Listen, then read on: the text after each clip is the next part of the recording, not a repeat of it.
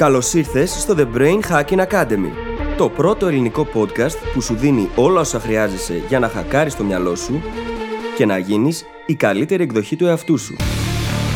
Μαζί σου, η Φίλης Γαβριλίδου και ο Δημήτρης Γιώκας.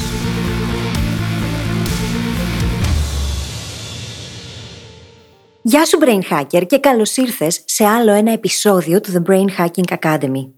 Στο σημερινό μας επεισόδιο ασχολούμαστε με το escapism, δηλαδή την τάση που έχουμε να προσπαθούμε να δραπετεύσουμε από την καθημερινότητα, από την ίδια μας τη ζωή, για διάφορους λόγους. Μπορεί να πρόκειται για πράγματα τα οποία συμβαίνουν και δεν μας είναι ευχάριστα, για βαρετές πτυχές της ζωής μας ή ακόμα και για πολύ αρνητικά συναισθήματα όπως πάρα πολύ στρες ή θλίψη, κατάθλιψη. Ειδικότερα στις μέρες μας, καθώς υπάρχουν όλο και περισσότερες προκλήσεις, το αυξανόμενο στρες και τα αρνητικά συναισθήματα μας οδηγούν στο να θέλουμε, να προσπαθούμε όλο και περισσότερο να ξεφύγουμε από την πραγματικότητα. Αυτό είναι ένα φαινόμενο το οποίο μπορεί να λειτουργήσει και θετικά στη ζωή μας. Μπορεί να χρησιμοποιούμε τον όρο δραπετεύω, και αυτό είναι και το misconception της υπόθεσης, διότι υπονοεί πως δραπετεύουμε από κάτι αρνητικό, αλλά είναι κάτι το οποίο συμβαίνει στην πραγματικότητα όταν γίνεται σε φυσιολογικά πλαίσια, ακριβώς για να μπορέσουμε εμείς να χαλαρώσουμε, να ξελαμπικάρουμε, να κάνουμε diffuse και με αυτόν τον τρόπο να επιστρέψουμε αργότερα στη ζωή μας με φρέσκο μυαλό και καθαρή ματιά, έτσι ώστε να μπορέσουμε να αντιμετωπίσουμε όσα έχουμε να αντιμετωπίσουμε. Στο επεισόδιο λοιπόν θα συζητήσουμε τόσο για τις θετικές όσο και για τις αρνητικές πλευρές του και θα δούμε και τρόπους για να μπορέσουμε να βγούμε από αυτό. Να μπορέσουμε να το αντιστρέψουμε και να το χρησιμοποιήσουμε σαν εργαλείο προς όφελός μας. Λοιπόν, θα σε αφήσω να απολαύσεις το επεισόδιο. Είμαι σίγουρη ότι θα αντλήσεις πάρα πολύ αξία από αυτό και αν σε οποιοδήποτε σημείο σου βγει μια αντίσταση, είναι φυσιολογικό. Άκου το μέχρι το τέλος, θα σε βοηθήσει πολύ. Σε αφήνω λοιπόν να απολαύσεις το επεισόδιο. Σου εύχομαι καλή ακρόαση και τα λέμε στην άλλη πλευρά. Καλησπέρα Δημήτρη. Καλησπέρα φίλη, τι κάνεις; Είμαι καλά, αν και λίγο προβληματισμένη λόγω της συζήτησης που είχαμε νωρίτερα, που δεν θα σας πω τώρα και ξέρω ότι είναι awkward που το ανέφερα. Είμαι καλά. Αυτό έχω να πω. Όπως σας έχουμε πει στο παρελθόν, πολλές φορές μας απασχολούν και εμάς τα ίδια πράγματα ακριβώς για τα οποία μας ακούτε να μιλάμε, ίδιες δυσκολίες, ίδιες ανησυχίες και κάτι σχετικό γύρω από το επαγγελματικό μας κομμάτι. Συζητάγαμε και νωρίτερα. Ακριβώς. Και θα εφαρμόσουμε τα ίδια εργαλεία ακριβώς που μοιραζόμαστε με εσάς για να μπορέσουμε να το διαχειριστούμε προς το καλύτερο όλων μας. Προς το καλύτερο όλων μας και δεν είναι ότι νιώθω άσχημα ή οτιδήποτε έτσι. Απλά είμαι προβληματισμένη. Εσύ πώς είσαι; Είμαι πάρα πολύ καλά. Πέρα από αυτά που συζητάγαμε νωρίτερα, πάρα πολύ καλά. Απολαμβάνω το καλοκαίρι, το οποίο μου είχε λείψει. Το έχω ξαναπεί νομίζω ξανά τα πρόσφατα επεισόδια. Πόσο ανάγκη είχα αυτό το έξω τον ήλιο, τον κυκλοφορούμε έξω, ειδικά μετά από το χειμώνα που όλοι περάσαμε. Και προσπαθώ να θυμίσω στον εαυτό μου ότι ακόμα και οι προβληματισμοί μου είναι για το φθινόπωρο. Mm-hmm. Και το λέω κυριολεκτικά, γιατί με πιάνω συνεχώς να λέω: Θέλω να κάνω και αυτό, δεν κάνω αρκετά από αυτό, νιώθω ανεπαρκής εκεί, imposter syndrome, όπως είπα, παιδιά, ακριβώς τα ίδια προβλήματα. Και προσπαθώ να θυμίσω συνειδητά στον εαυτό μου ότι αυτή τη στιγμή είναι η περίοδος που ό,τι χρόνο έχω πρέπει να το δώσω σε μένα. Στην ξεκούρασή μου, στην ανάκαμψή μου, στο να είμαι σε ένα καλύτερο συναισθηματικά επίπεδο και από άποψη ενέργειας και γενικότερα, ώστε να μπορέσω να κυνηγήσω στη συνέχεια πιο εντατικά τους στόχους μου. Όχι θα σταματήσω μες στο καλοκαίρι, πέρα από μια άδεια ξεκούραση κτλ. Αλλά δεν χρειάζεται αυτή τη στιγμή να δώσω το 110% του εαυτού μου για να μπορέσω να τα βγάλω πέρα και στη συνέχεια. Είναι η στιγμή για recovery περισσότερο. Και ειδικά σε αυτές τις φάσεις που ξέρεις ότι σε περιμένει και άδεια, αφιερώνεις και λίγο παραπάνω χρόνο σε σένα, στο βαθμό που μπορείς το μυαλό μπαίνει σε διαδικασία να σκέφτεται και να κάνει τέτοιες συνειδητοποιήσεις, έτσι. Δεν είναι περίεργο το τι συμβαίνει τώρα και για μένα και για σένα. Διότι έχουμε λίγο παραπάνω χρόνο ενδεχομένως. Έχουμε και ένα αρκετά απαιτητικό διάστημα πίσω μας. Οπότε μπαίνουμε σε διαδικασία ενδοσκόπησης και ψάχνουμε και να βρούμε πώς μπορούμε να κάνουμε τα πράγματα καλύτερα, τι θέλουμε να κάνουμε. Σε όλους μας συμβαίνει αυτό και είναι φυσιολογικό. Και αυτή η σύγχυση είναι κάτι φυσιολογικό να συμβαίνει, δεν είναι κάτι αρνητικό. Γιατί χρειάζεται για να μπορέσουμε να ξεκαθαρίσουμε τα πράγματα και να περάσουμε σε μεγαλύτερη διάβγεια. Και σίγουρα, μόλις περάσει αυτό το διάστημα και βρω τη διάβγεια που θέλω, θα ξεκινήσω να θέτω και το νούμερο ένα στόχο μου. Και θα το κάνω φυσικά με το The Goal Hacking Journal, το οποίο είναι το εργαλείο που δημιουργήσαμε για εσάς και για εμάς προφανώς, για να πετύχει κάθε ένας από εμάς το νούμερο ένα στόχο τους 90 ημέρες. Ακριβώς και ακόμα και εγώ που το έχω ξεκινήσει, είναι έτσι προγραμματισμένη η δουλειά στα πλαίσια των 90 ημερών, που μέσα στο καλοκαίρι είναι πιο λίγη, πιο διαδικαστική, είναι κάτι του στυλ μία ώρα την ημέρα πάνω στο στόχο μου, είναι πολύ διαχειρίσιμο και θα κάνω παύση στην άδεια, ξεκάθαρα. Και το πιο εντατικό κομμάτι θα έρθει μετά, μόλις μπει ο Σεπτέμβρης, ας πούμε. Τώρα, για όσους θέλετε να μάθετε περισσότερα για το The Goal Hacking Journal ή και να το κάνετε δικό σας, πηγαίνετε τώρα στο brainhackingacademy.gr κάθετος journal. J-O-U-R-N-A-L. Θα χαρούμε πάρα πολύ να σου στείλουμε το δικό σου Goal Hacking Journal Brain Hacker και να γίνεις και εσύ επίσημα Goal Hacker μαζί μας. Πόσο nerd. Μ' αρέσει που έχουμε και δεύτερο όνομα σιγά σιγά. Έχουμε, ναι, πώς. Δεν γίνεται ε, να έχεις πάρει το The Goal Hacking Journal και να μην είσαι Goal Hacker. Αυτός είναι αριθμός βασικά. Εννοείται, ναι. Ακριβώς. Και επίσης, και θα το χρησιμοποιήσω και σαν γέφυρα για το επεισόδιο, σε τέτοιες περιόδους που υπάρχουν κάποιοι προβληματισμοί, που υπάρχουν και πολλοί περισπασμοί λόγω του καλοκαιριού, είναι μια περίοδος στην οποία σου βγαίνει πάρα πολύ να ξεφύγεις από την πραγματικότητα.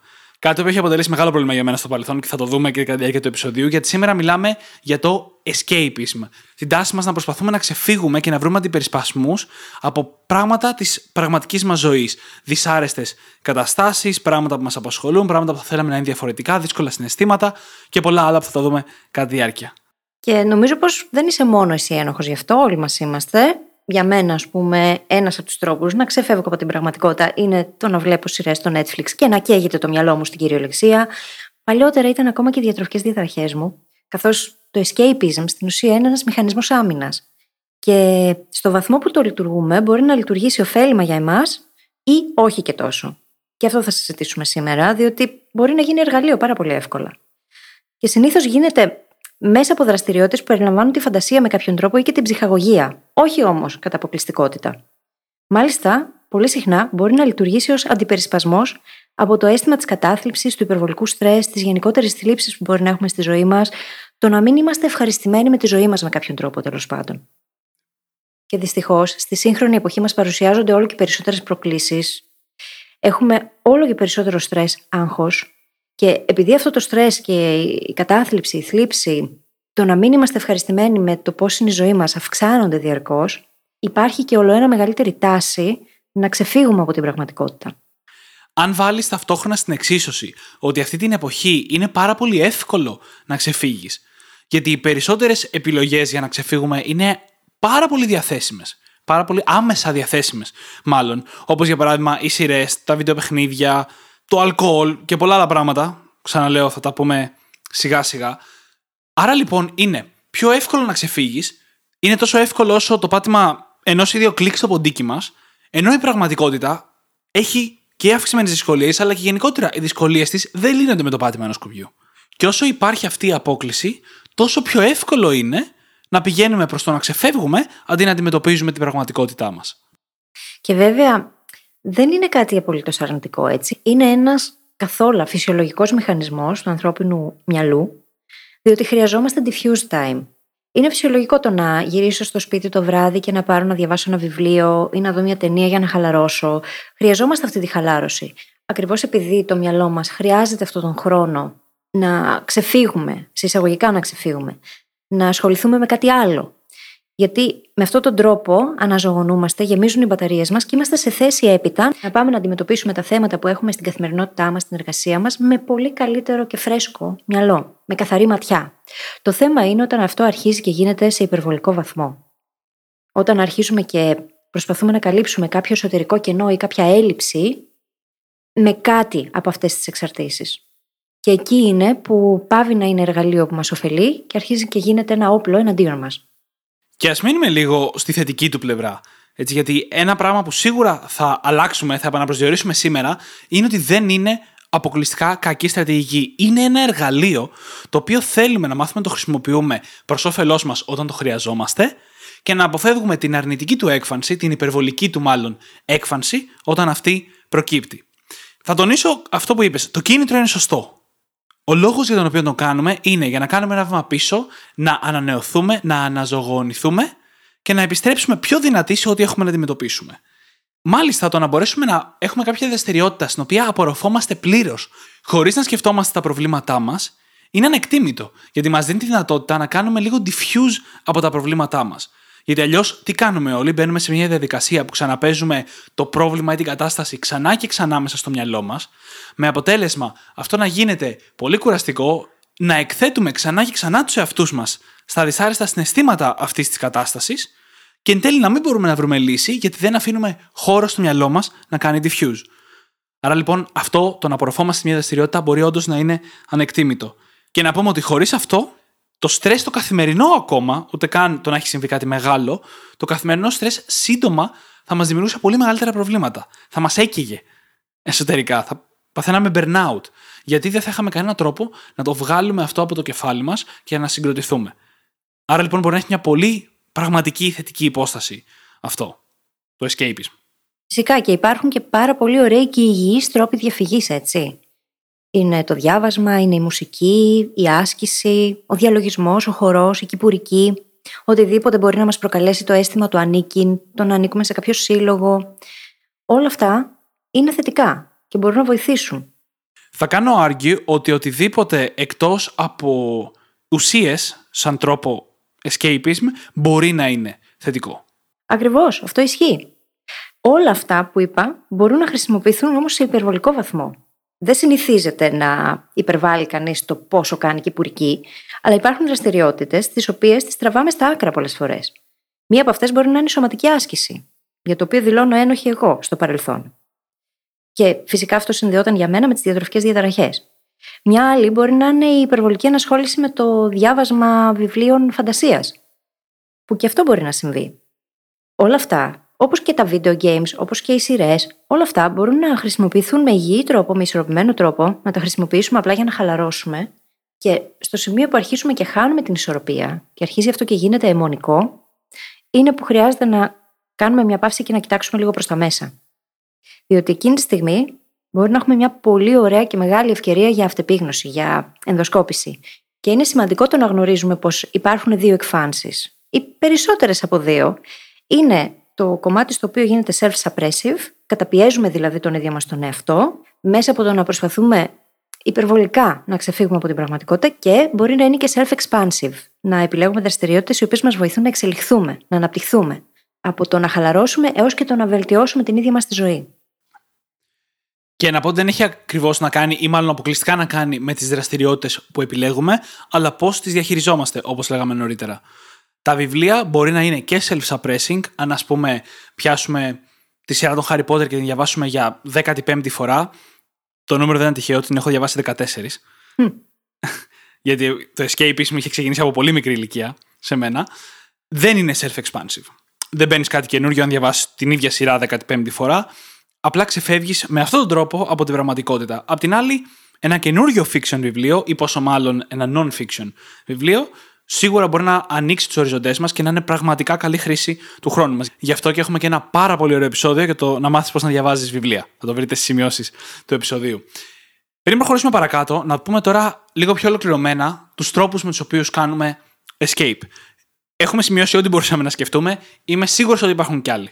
Mm-hmm. Έτσι. Πρώτα απ' όλα είναι οι πιο γενικές κατηγορίες. Είναι αυτό που είπε η φίλη στην αρχή ότι έχει να κάνει κυρίως με την ψυχαγωγία. Video games, βιβλία, μουσική, τηλεόραση, σειρές, ταινίες, αθλητικά. Τον ασχολούμαστε με τα αθλητικά. Τζόγος. Και δεν πάω καν στα ακραία δείγματα του τζόγου. Ακόμα και το πιο χαμηλό επίπεδο, το στίχημα με το οποίο ασχολούνται πολλοί, μπορεί να είναι μια μορφή escapism. Ασχολείσαι με κάτι, αφιερώνεις πολύ χρόνο γύρω από αυτό, το μυαλό σου κατακλείζεται με αυτό και ως αποτέλεσμα ξεφεύγεις από την υπόλοιπη πραγματικότητα. Και εννοείται ότι ο τζόγος μπορεί να φτάσει και σε πολύ πιο ακραία επίπεδα. Μια επόμενη κατηγορία πραγμάτων είναι απλά καθημερινά πράγματα τα οποία τα παρακάνουμε. Παραδείγματος χάρη το φαγητό. Πάρα πολλές περιπτώσεις υπερφαγίας, είτε σε μία φορά και πόσο μάλλον χρόνιες, είναι κάποια μορφή escapism. Προσπαθείς να ξεφύγεις από κάποια δυσάρεστη πραγματικότητα μέσα από το φαγητό. Γι' αυτό είναι πάρα πολύ συχνό. Το ίδιο ισχύει με τον ύπνο, άνθρωποι που κοιμούνται πάρα πολύ, με την άσκηση, το ανέφερε η φίλη νωρίτερα, και με το σεξ, εννοείται. Μπορεί να γίνεται αυτό. Και μάλιστα αυτό συνέβη πολλές φορές από το να ξεφεύγεις με δυσάρεστα πράγματα που έχουν να κάνουν με τις ερωτικές σχέσεις. Υπάρχει πολύ μεγάλη σύνδεση mm-hmm. σε αυτά τα δύο. Ένα ακόμα παράδειγμα είναι η υπερβολική κοινωνική ζωή. Το να βγαίνεις τόσο πολύ έξω και να κανονίζεις τόσο πολλούς καφέδες που παρόλο που δεν είναι ακριβώς escapism σε έναν φανταστικό κόσμο, είναι η αδυναμία μας να κάτσουμε με τον εαυτό μας ή με την κατάσταση στο σπίτι μας. Ένα από τα δύο ή και τα δύο. Και αυτό λοιπόν μπορεί να είναι ένα θέμα. Και εννοείται είναι οι ουσίες, τσιγάρο, αλκοόλ, ναρκωτικά, που σχεδόν πάντα έχουν κάποιο στοιχείο escapism μέσα. Δηλαδή προσπαθείς να ξεφύγεις από κάποια πραγματικότητα. Και στα τόσα χρόνια που εγώ είμαι θύμα αυτού του escapism, πολλές φορές έχει περάσει η σκέψη να ξεφύγω από μια δυσάρεστη πραγματικότητα μέσα από το αλκοόλ και συνειδητά έχω κρατήσει τον εαυτό μου να το κάνει έστω και μία φορά, γιατί είναι μια πολύ επικίνδυνη τσουλήθρα. Ναι. Να ξεκινήσεις. Ναι, και πολλές φορές μπορεί να προσπαθούμε να ξεφύγουμε από την πραγματικότητά μας μέσα από το να μένουμε σε αρνητικά feedback loops μέσα στο κεφάλι μας. Μέσα σε αρνητικά patterns σκέψεων. Αυτό μπορεί να προκύπτει από την ίδια την αντίσταση που έχουμε απέναντι στην αλλαγή ταυτότητας, ζωής, σε οποιοδήποτε επίπεδο. Ακριβώς επειδή όταν πάμε να επεκτείνουμε το comfort zone μας και ξέρουμε τι πρέπει να κάνουμε, ξέρουμε τι χρειάζεται να γίνει για να βγούμε από εκεί και να δημιουργήσουμε καλύτερες συνθήκες για εμάς, μέσα μας ένα κομμάτι αντιστέκεται. Δεν θέλει. Γιατί φοβόμαστε το ίδιο το άγνωστο. Οπότε μπορεί να μπούμε είτε σε patterns μιζέριας είτε σε κάποιο άλλο pattern και να χρησιμοποιήσουμε κάποια ουσία ή κάποιον άλλο τρόπο για να μείνουμε στην ίδια κατάσταση, επειδή ακριβώς δεν τολμάμε να κάνουμε το βήμα προς τα έξω. Και για να γυρίσω αυτό που λες προς το θετικό σε εισαγωγικά, το daydreaming, το να χανόμαστε στις σκέψεις μας και σε φανταστικές καταστάσεις φτιαγμένες από το κεφάλι μας, είναι και αυτό ένα πολύ κλασικό escapism. Και αν αυτό δεν είναι παραγωγικό, αν αλλόμαστε στις ίδιες σκέψεις ή σε τελείως μη ρεαλιστικές φαντασιώσεις, αυτό μπορεί και πάλι να ζημιώσει την πραγματικότητά μας. Και όσο είμαστε τώρα ακόμα στο ζήτημα του πώς κάνουμε escape, πώ ξεφεύγουμε από την πραγματικότητά μας, υπάρχει ένας μηχανισμός πάρα πολύ μεγάλος, που δεν τον αναφέραμε επίτηδε γιατί αξίζει τη δικιά του κατηγορία, που είναι η δουλειά. Mm-hmm. Πάρα πολλοί από εμάς ξεφεύγουμε από δυσάρεστα κομμάτια της πραγματικότητάς μας μέσα από τη δουλειά. Πολλές φορές στοιχειώδη πράγματα όπως την προσωπική μας ικανοποίηση γενικότερα, τις υγιείς σχέσεις. Δεν έχουμε υγιείς σχέσεις και ξεφεύγουμε αυτό δουλεύοντας όλη μέρα. Πάρα πολύ κλασικό. Ή ας πούμε το ότι δεν έχουμε αίσθηση κατεύθυνση στη ζωή μας. Οπότε αναλυνόμαστε τυφλά σε όποια δουλειά βρίσκεται μπροστά μας, αντί να ψάχνουμε αυτό το νόημα. Και σε πάρα πολλούς άλλους λόγους που θα τους αναλύσουμε αμέσως μετά. Όλα αυτά μπορεί να μας ρίξουν στη δουλειά. Γιατί η δουλειά είναι και κοινωνικά καλή είναι κοινωνικά αναγνωρισμένη, είναι κοινωνικά επικροτούμενη. Το να δουλεύεις πάρα πολύ είναι badge of honor. Το έχουμε ξαναπεί στο παρελθόν, είναι μετάλλιο.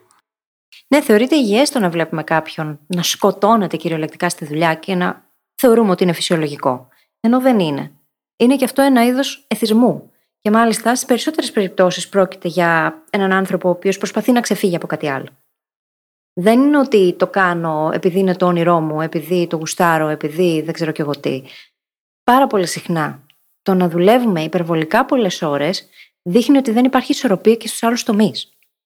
Και προσπαθούμε να αντιπαρέλθουμε αυτή την έλλειψη ισορροπίας και αυτό το κενό που βιώνουμε στους άλλους τομείς με το να καλύπτουμε τον χρόνο μας δουλεύοντας. Διότι αν σταματήσουμε να δουλεύουμε σε αυτό το βαθμό, θα χρειαστεί να κοιτάξουμε το κενό κατάματα. Και θα χρειαστεί να βρούμε τρόπο να το καλύψουμε. Και αυτό δεν είναι ευχάριστο. Αυτό πονάει. Από την άλλη, η αποφυγή μπορεί να οδηγήσει σε πολύ χειρότερα αποτελέσματα και να αυξήσει σε πολύ μεγάλο βαθμό το άγχος. Διότι μέσα από την αποφυγή, και αυτό έχει αποδειχθεί και ερευνητικά, το στρες απλά αυξάνεται. Ο φαύλος κύκλος του στρες απλά μεγαλώνει. Οπότε πρακτικά δεν καταφέρνουμε κάτι πέρα από το να δημιουργούμε χειρότερα προβλήματα για τον ίδιο μας τον εαυτό. Και οποιαδήποτε χαρά φέρνει το escapism, ειδικά σε υπερβολικό βαθμό, δεν είναι πραγματική. Και ακόμα και αν το μυαλό μας εκείνη τη στιγμή νιώθει ότι όλα είναι καλά, λόγω της δοπαμίνη ακριβώς, δεν το αναγνωρίζει αυτό μακροπρόθεσμα. Τελειώνει η επίδραση της δοπαμίνη, του στυλ 10 λεπτά μετά που τελειώσουμε δραστηριότητα ή κάτι τέτοιο, και ξαναγυρνάμε σε ένα σημείο συναισθηματικό ίδιο με το προηγούμενο, με τύψεις για αυτά που δεν κάναμε. Ξαναλέμε, αυτό δεν σημαίνει ότι δεν πρέπει να κάνουμε ποτέ escape. Ένα υγιές επίπεδο escape μπορεί να μας δώσει τη δυνατότητα να ξεκουραστούμε, να νιώθουμε καλύτερα, να ανασυγκροτηθούμε. Δεν χρειάζεται κάθε ώρα της ημέρας μας να είναι παραγωγική και να πηγαίνει προς τους στόχους μας ή προς την αντιμετώπιση των προβλημάτων που έχουμε στη ζωή μας. Αλλά όταν αυτά δεν τα κάνουμε, τα αγνοούμε προκειμένου να παίξουμε βιντεοπαιχνίδια, όπως έκανα εγώ όταν έπαιζα 20 ώρες την ημέρα για χρόνια, τότε αυτό σιγά σιγά συσσωρεύεται και μπορεί να οδηγήσει σε πολύ δυσάρεστη συναισθηματική κατάσταση έως και σε κατάθλιψη. Και είναι φαύλος κύκλος έτσι, γιατί μπορεί κανείς να βιώνει μεγάλη θλίψη, αυτό να τον οδηγήσει σε escapism, μετά να αυξηθεί η θλίψη, να γίνει κατάθλιψη και να συνεχίσει να δραπετεύει από την πραγματικότητα σε ακόμα μεγαλύτερο βαθμό και τελικά το ένα θρέφει το άλλο. Και αν δεν σπάσουμε τον κύκλο, δεν πρόκειται ποτέ να πάυσει από μόνος του. Και θα μοιραστώ ένα ενδιαφέρον fact που δεν είναι καν στο κύριο κομμάτι του επεισοδίου. Ε, στα πλαίσια του Πανεπιστημίου έκανα κάποια στιγμή έρευνα σε αυτά που λέγονται idle ή incremental games. Αυτά είναι παιχνίδια που είναι πάρα πολύ απλά συνήθως στη φύση και το μόνο που κάνουν είναι να βλέπεις αριθμούς να μεγαλώνουν. Παίρνεις κάποιες αποφάσεις προφανώς, αλλά δεν υπάρχει τρόπος να χάσεις. Το οποίο είναι πάρα πολύ ενδιαφέρον, πάρα πολύ διαφορετικό από αυτό που έχουμε συνηθίσει. Και σε γενικές γραμμές απλά έχεις μια συνεχή έκρηση τοπαμίνη γιατί βλέπεις πράγματα να πετυχαίνονται, milestones να φτάνονται, ορόσημα και έχεις την αίσθηση συνεχώς ότι κάτι πάει καλύτερα. Και μέσα στην έρευνα είχα εντοπίσει πόσο πολύ έχει αυξηθεί αυτό το είδος μέσα τα τελευταία χρόνια. Και δεν είναι τυχαίο, συνδέεται πάρα πολύ με την μεγαλύτερη ανάγκη των ανθρώπων για escapism σε κάτι που απλά σου δίνει θετική διάθεση και συναισθήματα. Δεν ήταν καθόλου τυχαίο αυτή η αύξηση του συγκεκριμένου είδους, γιατί παιχνίδια αυτής της κατηγορίας, αν και μη δημοφιλή, υπήρχαν πάρα πολλά χρόνια. Ξέρεις τι μου θύμισες τώρα; Εκείνο το παιχνιδάκι που το κυκλοφορούσαμε για ένα διάστημα όταν ήμασταν μικρά σε μπρελόκ και υποτίθεται ότι είχες ένα ζωάκι. Και το, το... ταμαγκότσι. Πραγματικά. πόσο κάψιμο ήταν αυτό και πόσο είχαμε κολλήσει όλοι με αυτό το πράγμα. Και στην πραγματικότητα δεν έκανες κάτι. Δηλαδή ήταν μια βλακεία, κυριολεκτικά. Ήταν μια βλακεία με την οποία είχαμε κολλήσει. Κάτι μου λέει ότι μόλις χάσαμε μερικούς brain hackers. Συγγνώμη, brain hackers. Αλλά έχω δίκιο και το ξέρω. Και το ξέρετε κι εσείς. Εγώ δεν είμαι σίγουρος, παιδιά.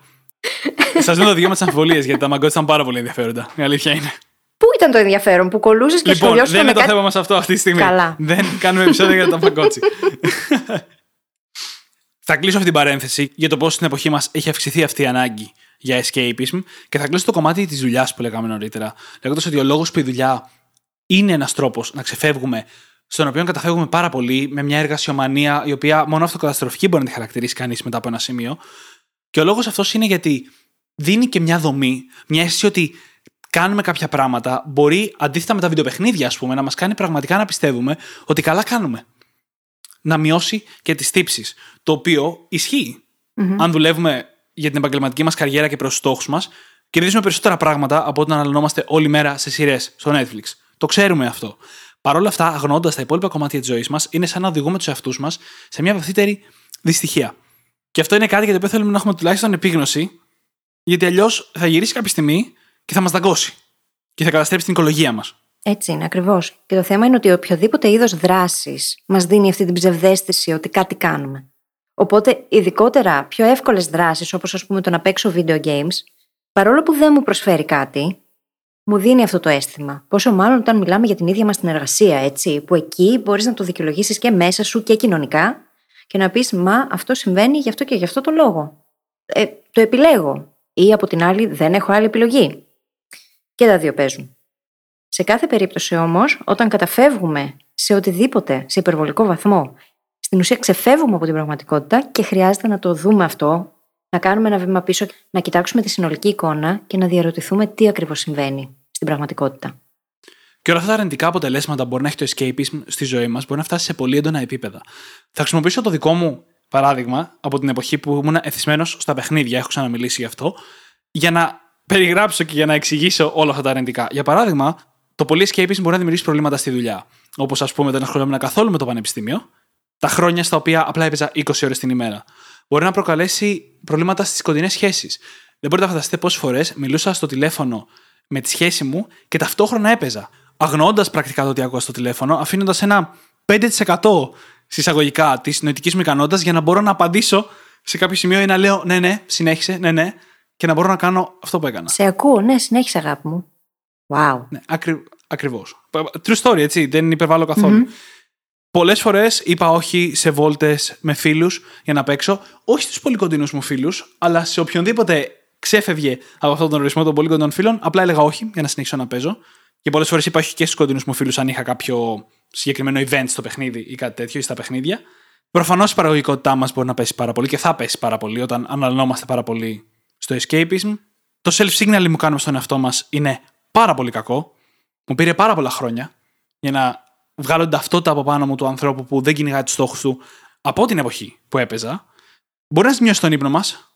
Mm-hmm. Το 20 ώρες τη μέρα, πολλές μέρες έπαιζα και περισσότερο. Οπότε καταλαβαίνετε, ο ύπνος θα είναι όποτε να είναι, όσο να είναι. Και φυσικά μπορεί να μας κρατήσει από τους στόχους μας και τα όνειρά μας. Μα σκέψω ότι το ίδιο το στρες, το οποίο είναι αυξημένο σε αυτές τις περιπτώσεις, ζημιώνει τον ύπνο μας ζημιώνει τις σχέσεις μας, ζημιώνει τον τρόπο που δουλεύουμε, ζημιώνει την παραγωγικότητα και την αποτελεσματικότητα, την αποδοτικότητά μας. Το στρες από μόνο του είναι ένας παράγοντας που οδηγεί σε όλα αυτά τα αρνητικά. Πόσο μάλλον όταν έχεις κάτι στη ζωή σου το οποίο αναπαράγει διαρκώς το στρες και το κάνει όλο και μεγαλύτερο.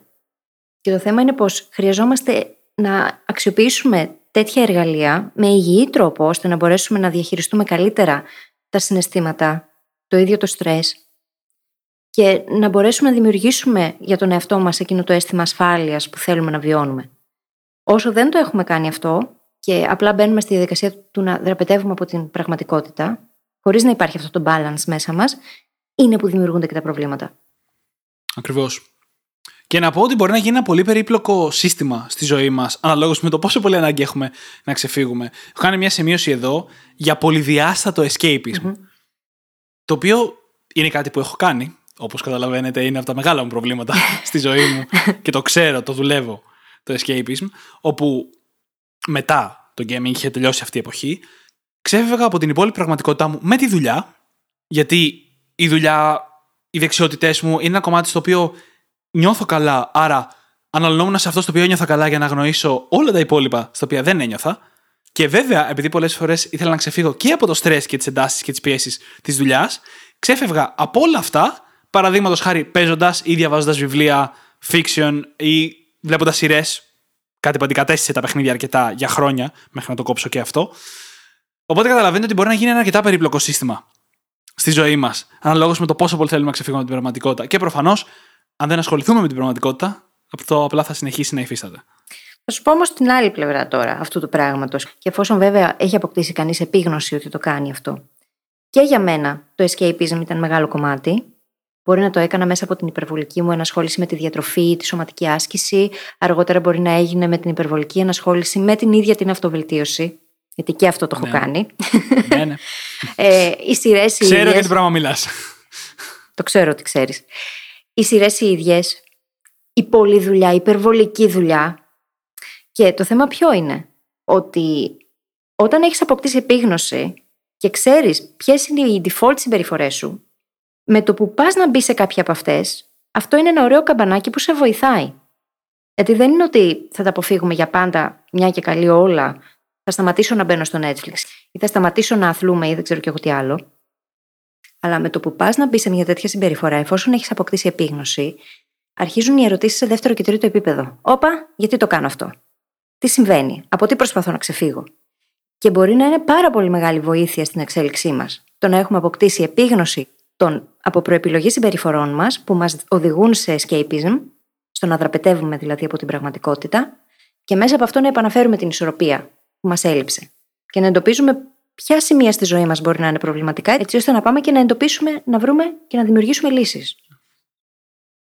Ξεκίνησε πρακτικά η φίλης μόλις να μιλάει για τους τρόπους αντιμετώπισης αυτού του escapism. Και ξεκίνησε με τον ίσως σημαντικότερο που είναι να αποκτήσουμε επίγνωση, να βρούμε τι αποφεύγουμε και γιατί.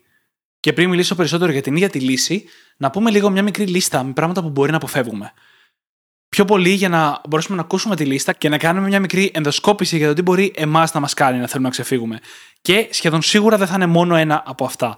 Είναι σχεδόν πάντα ένα συνδυασμός.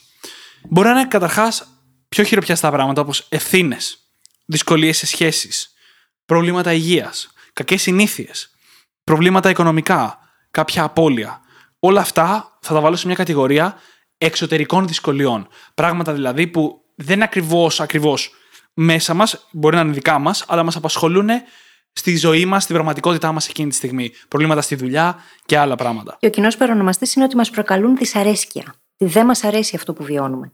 Ή και πολύ χειρότερα ναι. από δυσαρέσκεια, έτσι. Ε, θλίψη, απελπισία, απόγνωση, βαριά συναισθήματα. Απόλυα ελπίδας, απελπισία. Τι λες, υπάρχει λέξη; Τώρα που το σκέφτομαι. Και εννοείται ότι σχεδόν πάντα υπάρχει και ένα στοιχείο εσωτερικό. Γιατί μια πολύ μεγάλη αιτία για το escapism και η βασικότερη δικιά μου και ο λόγος που το escapism μου κράτησε τόσα πολλά χρόνια, πολύ περισσότερο από το gaming addiction, πιστέψτε με, είναι η σχέση μας με τον εαυτό μας.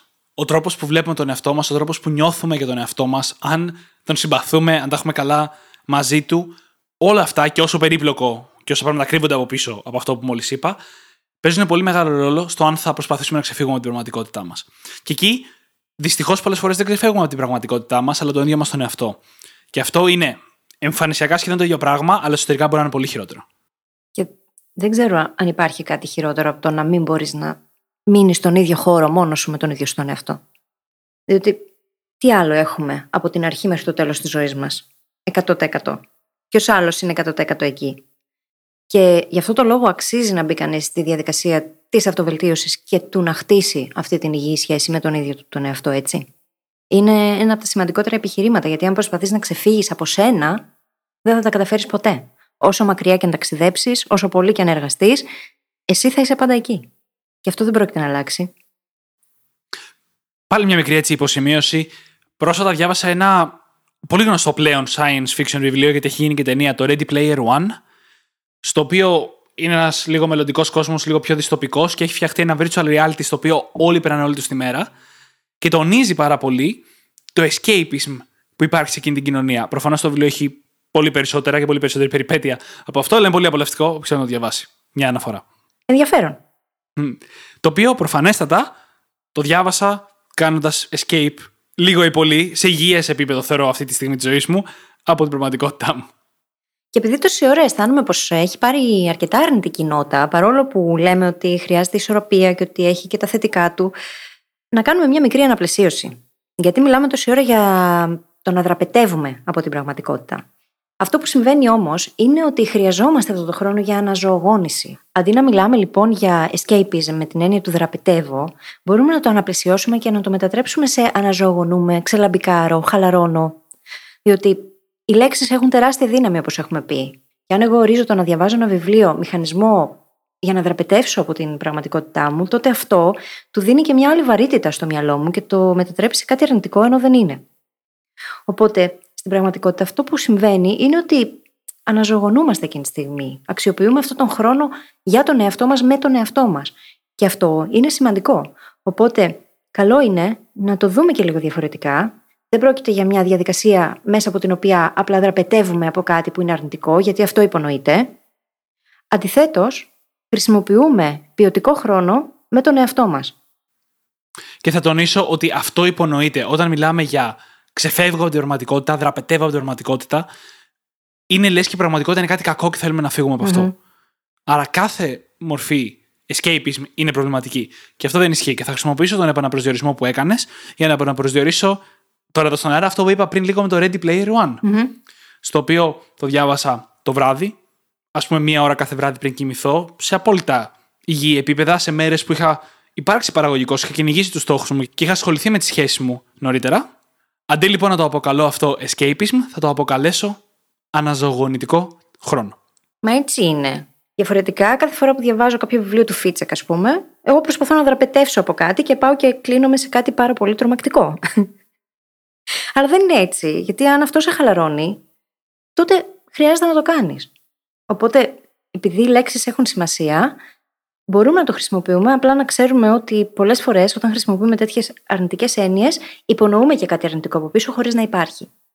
Για πάμε να δούμε τώρα την επόμενη στρατηγική αντιμετώπισης του escapism, η οποία είναι πολύ πρακτική και είναι ίσως η βασικότερη στο πλωστάσιο σας για διαχείριση. Η οποία είναι η αντικατάσταση αυτού με το οποίο κάνετε escape αυτή τη στιγμή με κάτι ή μικρότερης βαρύτητας, που ζημιώνει λιγότερο τη ζωή σας δηλαδή, ή με μικρότερες δόσεις του ίδιου πράγματος, αναλόγως με το τι βγάζει νόημα.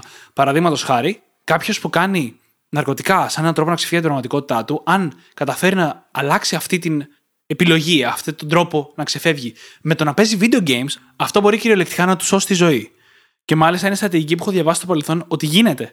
Ότι όντως πολλές φορές προσπαθώντας να βγάλουν άτομα από έναν εθισμό, αντικαθιστούν αυτόν τον εθισμό με κάτι πιο υγιές πρώτα για να φύγει η επίδραση της ουσίας, προτού διαχειριστούν τα βαθύτερα αίτια αυτής της κατάστασης.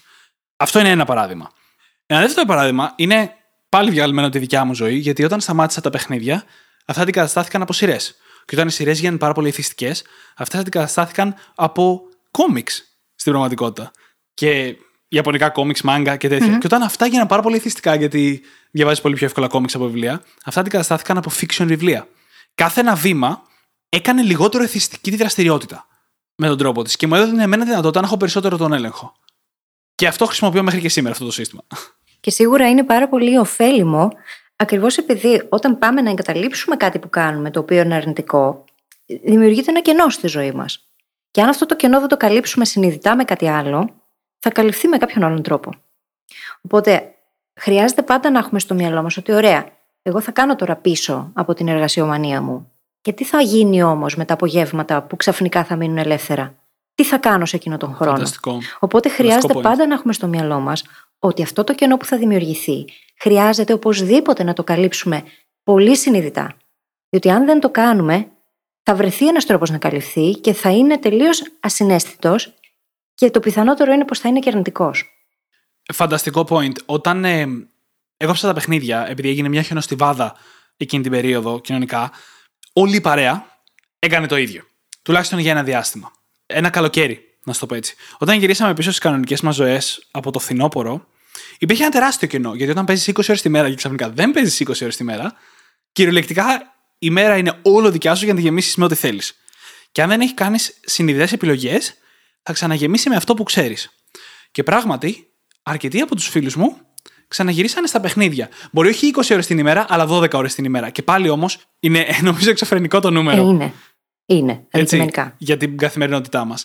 Και εγώ απλά συνειδητά τότε έβαλα μέσα, επειδή το ήξερα αυτό ότι θα υπάρχει πρόβλημα, έβαλα μέσα άθληση, κοινωνική ζωή, προσπάθεια για τη σχολή. Άλλαξε τυχαία και η παρέμα από τη σχολή και αυτό βοήθησε πάρα πολύ με ένα πιο θετικό momentum. Οπότε όλο αυτό έκανε ακριβώς αυτό που περιέγραψες. Γέμισε το κενό με συνειδητό τρόπο. Και αν δεν το γεμίσουμε το κενό με συνειδητό τρόπο, σύντομα θα γυρίσουμε στις παλιές μας συνήθειες. Και επειδή το κομμάτι της επίγνωσης είναι πολύ σημαντικό, εάν αυτή τη στιγμή που μας ακούς συνειδητοποιείς ότι σε πολλά επίπεδα μπορεί να μπαίνεις στη διαδικασία να δραπετεύεις από την πραγματικότητα με τρόπο που δεν είναι και πολύ υγιής για σένα, αν αυτό το συνειδητοποιείς, τότε υπάρχουν μερικές ερωτήσεις που μπορούν να σε βοηθήσουν πάρα πολύ. Καταρχάς, με το που θα συνειδητοποιήσω ότι κάνω κάτι το οποίο το χρησιμοποιώ σαν μηχανισμό άμυνας για να ξεφύγω, μπορώ να ρωτήσω πρώτα απ' όλα τι είναι αυτό που προσπαθώ να αποφύγω. Προσωπικά θα έκανα και journaling γύρω από αυτό.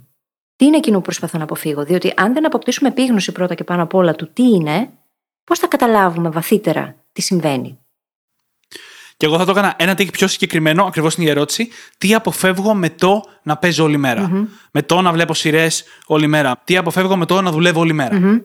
Ακριβώς. Και αφού το εντοπίσουμε αυτό το κάτι, να ρωτήσουμε το γιατί.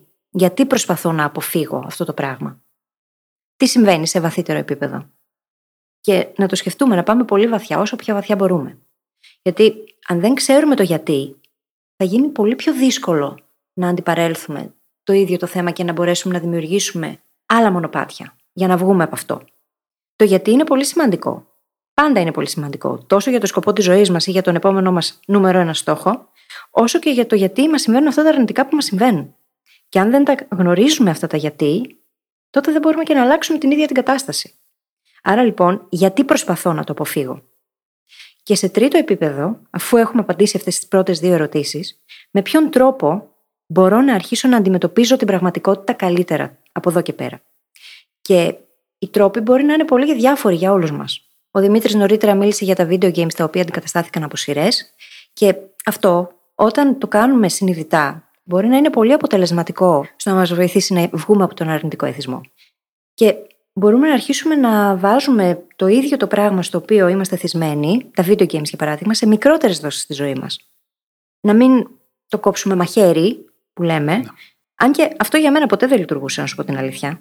Αυτό το με μέτρο, εγώ δυσκολεύομαι προσωπικά πάρα πολύ να το κάνω. Βέβαια, για άλλους ανθρώπους είναι κάτι απολύτως εφικτό. Ε, Είναι πάρα πολύ ενδιαφέρον γιατί όταν είσαι ακριβώς μες στο πρόβλημα, είναι πάρα πολύ δύσκολο να βάλεις μέτρο. Κάτι που κάθεσαι και το κάνεις 20 ώρες τη μέρα, δεν πρόκειται να σηκωθείς ένα πρωί και να πεις ξαφνικά θα το κάνω δύο ώρες τη μέρα. Και εμένα δεν έγινε έτσι και σίγουρα δεν έγινε σε μια μέρα. Αυτό που ισχύει όμως είναι ότι πες ότι γίνεται μια αλλαγή στη ζωή σου. Ή βρίσκεις δουλειά ενώ δεν είχες, αλλάζεις περιβάλλον, αλλάζεις, μπαίνεις σε μια σχέση ενώ δεν ήσουν, βγαίνεις από μια σχέση ενώ ήσουν. Αλλάζουν τα δεδομένα και βρίσκεις σε ένα σημείο να ξαναστήσεις τη ζωή σου. Οι μεταβατικές περίοδοι είναι πολύ καλές για να αλλάξουμε έντονες συμπεριφορές, escapism, μαζί με άλλα πράγματα. Εκεί λοιπόν μπορείς να βάλεις κάποιους κανόνες. Κάποιους, ή μάλλον τους περισσότερους, δεν θα μπορέσει να τους κρατήσεις. Αν πειραματιστείς με τον εαυτό σου και την κατάσταση, θα μπορέσει να βρεις ένας κανόνας που εμένα δουλεύει ακόμα και σήμερα, τον οποίο τον έβαλα αφού είχα κόψει το υπερβολικό gaming, όχι όσο έπαιζα. Ε, λέγεται One Game Rule, ο κανόνας του ενός παιχνιδιού. Έχω ένα αυστηρό κανόνα με τον εαυτό μου για να μην ξαναφύγω ποτέ και τον τηρώ μέχρι και σήμερα, ότι μέσα σε μία δεδομένη μέρα δεν πρόκειται ποτέ να ανοίξω δεύτερο παιχνίδι. Mm-hmm. Γιατί τα παιχνίδια, ο εθισμός στα παιχνίδια πώς δουλεύει. Εκτός από ελάχιστα ελάχιστα παιχνίδια, δεν μπορείς να παίζεις το ίδιο πράγμα όλη μέρα. Απλά μόλις βαριέσαι, αλλάζεις παιχνίδι. Και μόλις βαριέσαι, αλλάζεις πάλι. Και μόλις βαρθεί στο τρίτο, ξαναγυρνάς στο πρώτο. Κατάλαβα. Γιατί το έχεις ξεβαρεθεί. Mm-hmm. Και έτσι κλείνεις 20 ώρες. Όταν λοιπόν έχεις ένα αυστηρό κανόνα του ένα παιχνίδι την ημέρα, στη χειρότερη των περιπτώσεων θα φας απλά λίγες ώρες.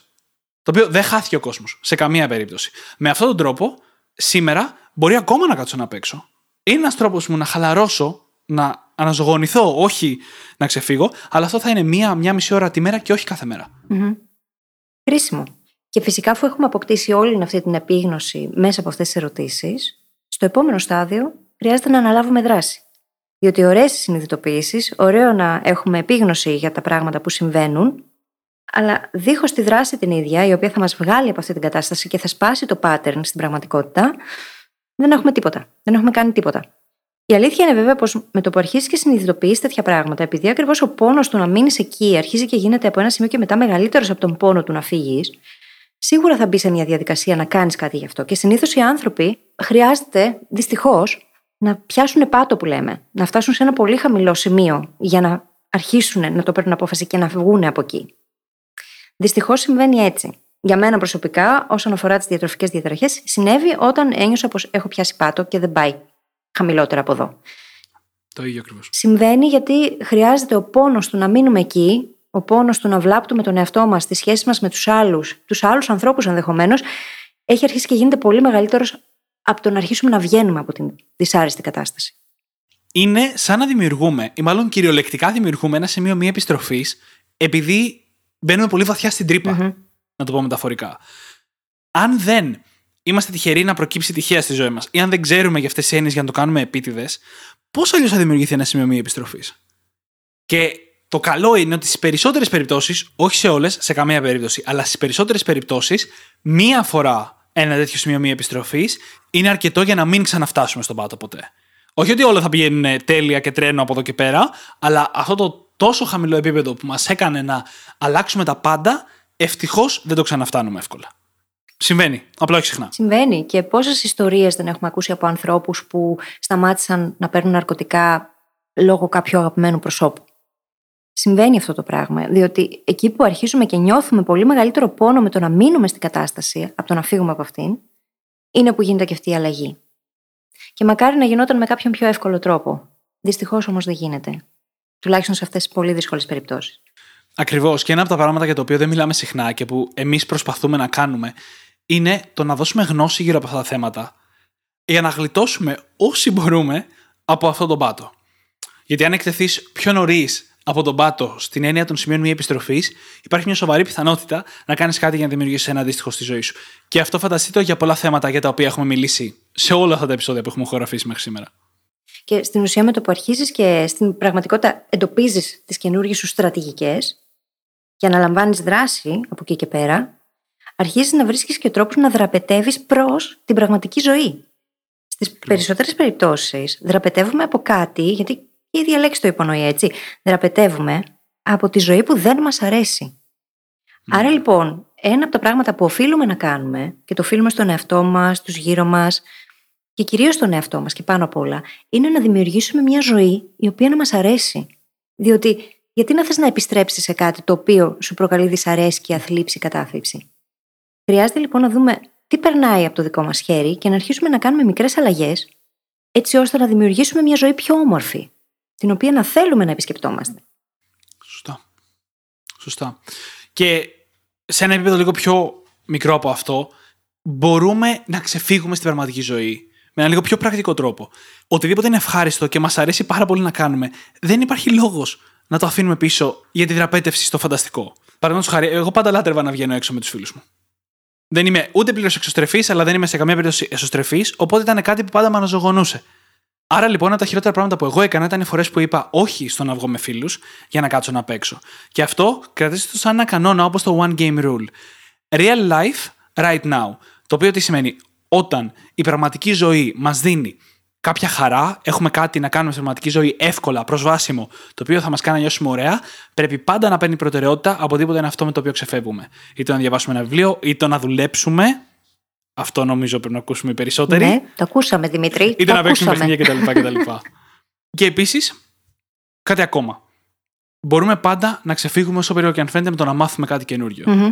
Ακούγεται λίγο περίεργο, λίγο εύκολο να γίνουμε αναβλητικοί, αλλά κρατήστε τη λέξη καινούριο. Γιατί οτιδήποτε καινούριο στη ζωή μας δεν κουβαλάει μαζί του όλα τα αρνητικά συναισθήματα των παλιών. Και αυτό είναι πάντα κάτι που αξίζει να εξερευνήσουμε, γιατί είναι καινούριο, όχι να μας δώσει καινούργια πράγματα, να μας μάθει πράγματα. Το πρώτο πράγμα, όντως, με το οποίο αντικατέστησα το gaming, ήταν η περίοδος στην οποία ξεκίνησα και έμαθα 19 πράγματα μέσα σε ένα χρόνο. Ξεκίνησα να μαθαίνω 19 πράγματα, δεν τα μάθα όντως. Δεν γίνεται, είπαμε. Ξέρεις τι μου θύμισες τώρα, το οποίο μου φαίνεται πολύ αστείο και θα το πω για να σε τρολάρω. New is always better. Barney Stinson. How I met your mother reference. Ναι. Για όσοι το πιάσαν. Κι όμως το να δραπετεύσουμε συσσαγωγικά, να αναζωογονηθούμε δηλαδή, να ξελαμπικάρουμε μαθαίνοντας κάτι καινούριο, μπορεί από τη μία να μας δώσει κάτι πάρα πολύ ωφέλιμο, μια καινούρια δεξιότητα, καινούριε γνώσεις και αφετέρου να νιώθουμε και πολύ λιγότερες ενοχές για αυτό που κάνουμε. Για τον χρόνο που σε εισαγωγικά σπαταλάμε. Οπότε είναι πάρα πολύ χρήσιμο με πάρα πολλούς τρόπους. Ε, με τον ίδιο τρόπο που έχουμε μιλήσει για την παραγωγική αναβλητικότητα στο παρελθόν. Μμμ, Ακριβώς. Το πόσο λιγότερες τύψεις θα έχουμε για την αναβλητικότητα αν κάνουμε κάτι άλλο παραγωγικό εκείνη την ώρα, απλά όχι αυτό που θα πρέπει να κάνουμε. Και ένα τελευταίο πράγμα που θέλω να πω γύρω από το escapism είναι το εξής. Α μην κρίνουμε τους άλλους για το δικό τους τρόπο να ξεφεύγουν. Είναι κάτι πάρα πολύ προσωπικό. Έστω ότι και εγώ και οι φίλοι κάνουμε escape με κάποιον τρόπο. Αυτή τη στιγμή ή στο παρελθόν. Αλλά εγώ όταν βλέπω τη ζωή της φίλης, λέω Α, θα το ήθελα πάρα πολύ αυτό. Δεν θα είχα κανένα πρόβλημα αν είχα τη ζωή της. Και θα την κρίνω έτσι εύκολα μέσα μου, γιατί εκείνη ξεφεύγει και δεν το απολαμβάνει, αφού εγώ, αν ήμουν στη θέση της, θα ήμουν τέλεια. Αλλά αυτό δεν σημαίνει ότι ισχύει για εκείνη. Όχι με την έννοια ότι μπορεί να θέλουμε απλά διαφορετικά πράγματα, αλλά οι άνθρωποι κάνουμε adapt στην πραγματικότητά μας. Σε κάθε σημείο, όσο καλύτερα και είναι από το προηγούμενο, πάντα έχουμε πράγματα που θέλουμε να βελτιώσουμε και μπορεί να υπάρχουν άλλα πράγματα που κάνουν τον άλλο να νιώθει άσχημα που εμείς δεν τα βλέπουμε απ' έξω. Άρα δεν είμαστε σε θέση να κρίνουμε το escapism του άλλου. Τουλάχιστον όχι γιατί το κάνει και κατά πόσο το χρειάζεται. Αν ο άλλος με δικιά του πρωτοβουλία έρθει και μας ζητήσει βοήθεια στο να ξεφύγει από αυτό, τότε και μόνο τότε είναι ο ρόλος μας να βοηθήσουμε. Και μέσα σε όλα δεν είμαστε και αρμόδιοι να κρίνουμε πότε είναι έτοιμος ή έτοιμη ή όχι για να Ακριβώς. βγει από αυτό, έτσι. Δεν είμαστε αρμόδιοι. Και ακριβώς όπως δεν έχει δει κανένας το δικό σου όνειρο, έτσι ώστε να μπορέσει να σε καταλάβει, έτσι δεν έχει περάσει και κανένας το δικό σου ζόρι για να μπορέσει να κρίνει. Και το λέω για σένα που μας ακούς, αλλά αυτό ισχύει για όλους μας. Και από την ανάποδη πλευρά. Δεν έχουμε δει το όνειρο που έχει δει κάποιος άλλος και επίσης δεν έχουμε ζήσει τη δική του ζωή. Οπότε δεν είμαστε σε θέση σε κανένα επίπεδο για κανένα λόγο να κρίνουμε. Και μόλις σκέφτηκα κάτι ακόμα, μια ακόμα παράμετρο στο όλο ζήτημα του escapism, η οποία είναι ο τρόπος που συντηρούμε αυτή τη συνήθεια. Την αυτοκαταστροφική υπερβολή του να ξεφεύγουμε. Όταν εγώ έπαιζα, έλεγα συνεχώς στον εαυτό μου ότι θέλω να γίνω επαγγελματίας gamer. Μμμ. Δικαιολογούσα το υπερβολικό παιχνίδι, λέγοντας αυτό στον εαυτό μου. Δεν έκανα καν την προσπάθεια που χρειαζόταν για να γίνω επαγγελματίας gamer. Να πεις τουλάχιστον ότι προσπαθούσα για ένα όνειρο όντως. Α κοιτάξουμε λοιπόν να δούμε τι λέμε στους εαυτούς μας για να συνεχίζουμε τη συνήθεια. Βλέπω σειρές γιατί εξελίσσω τα αγγλικά μου, αλλά καταλήγω να βλέπω σειρές 15 ώρες την ημέρα.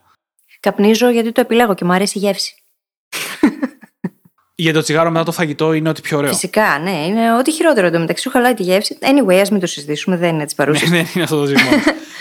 Α κοιτάξουμε λίγο να δούμε τι δικαιολογία χρησιμοποιούμε για να το συντηρούμε. Αυτό ταιριάζει σε οποιονδήποτε άκουσε το επεισόδιο και έβγαλε μια αντίσταση στο να αλλάξει αυτό με το οποίο κάνει escape. Α δούμε λίγο τι δικαιολογία χρησιμοποιούμε. Και κατά πόσο στέκει όντως, έτσι. Και είναι OK, είναι απολύτως OK να χρησιμοποιούμε την οποιαδήποτε δικαιολογία. Είναι λογικό γιατί το μυαλό μας είναι εκεί για να εκλογικεύει αυτά που κάνουμε, ξεκινώντας από μια πιο συναισθηματική βάση. Ταυτόχρονα όμως είναι και το μοναδικό εργαλείο που μπορεί να μας βοηθήσει να βγούμε από τέτοιες καταστάσεις. Οπότε αξίζει να αμφισβητήσουμε το ίδιο μας το μυαλό και αυτά που μας λέει. Ακριβώς. Και κάπως έτσι ήρθε η ώρα να κλείσουμε το σημερινό επεισόδιο. Εννοείται και όπως πάντα μπορείτε να βρείτε τις σημειώσεις του επεισοδίου μας στο site μας, στο brainhackingacademy.gr, όπου μπορείτε να βρείτε και το journal μας, είτε πηγαίνοντας κατευθείαν στο κατάστημά μας, είτε στο brainhackingacademy.gr κάθετος journal, J-O-U-R-N-A-L. Και να πάτε να το βρείτε γιατί είμαστε πάρα πολύ περήφανοι που το δημιουργήσαμε εμείς αυτό το φανταστικό εργαλείο.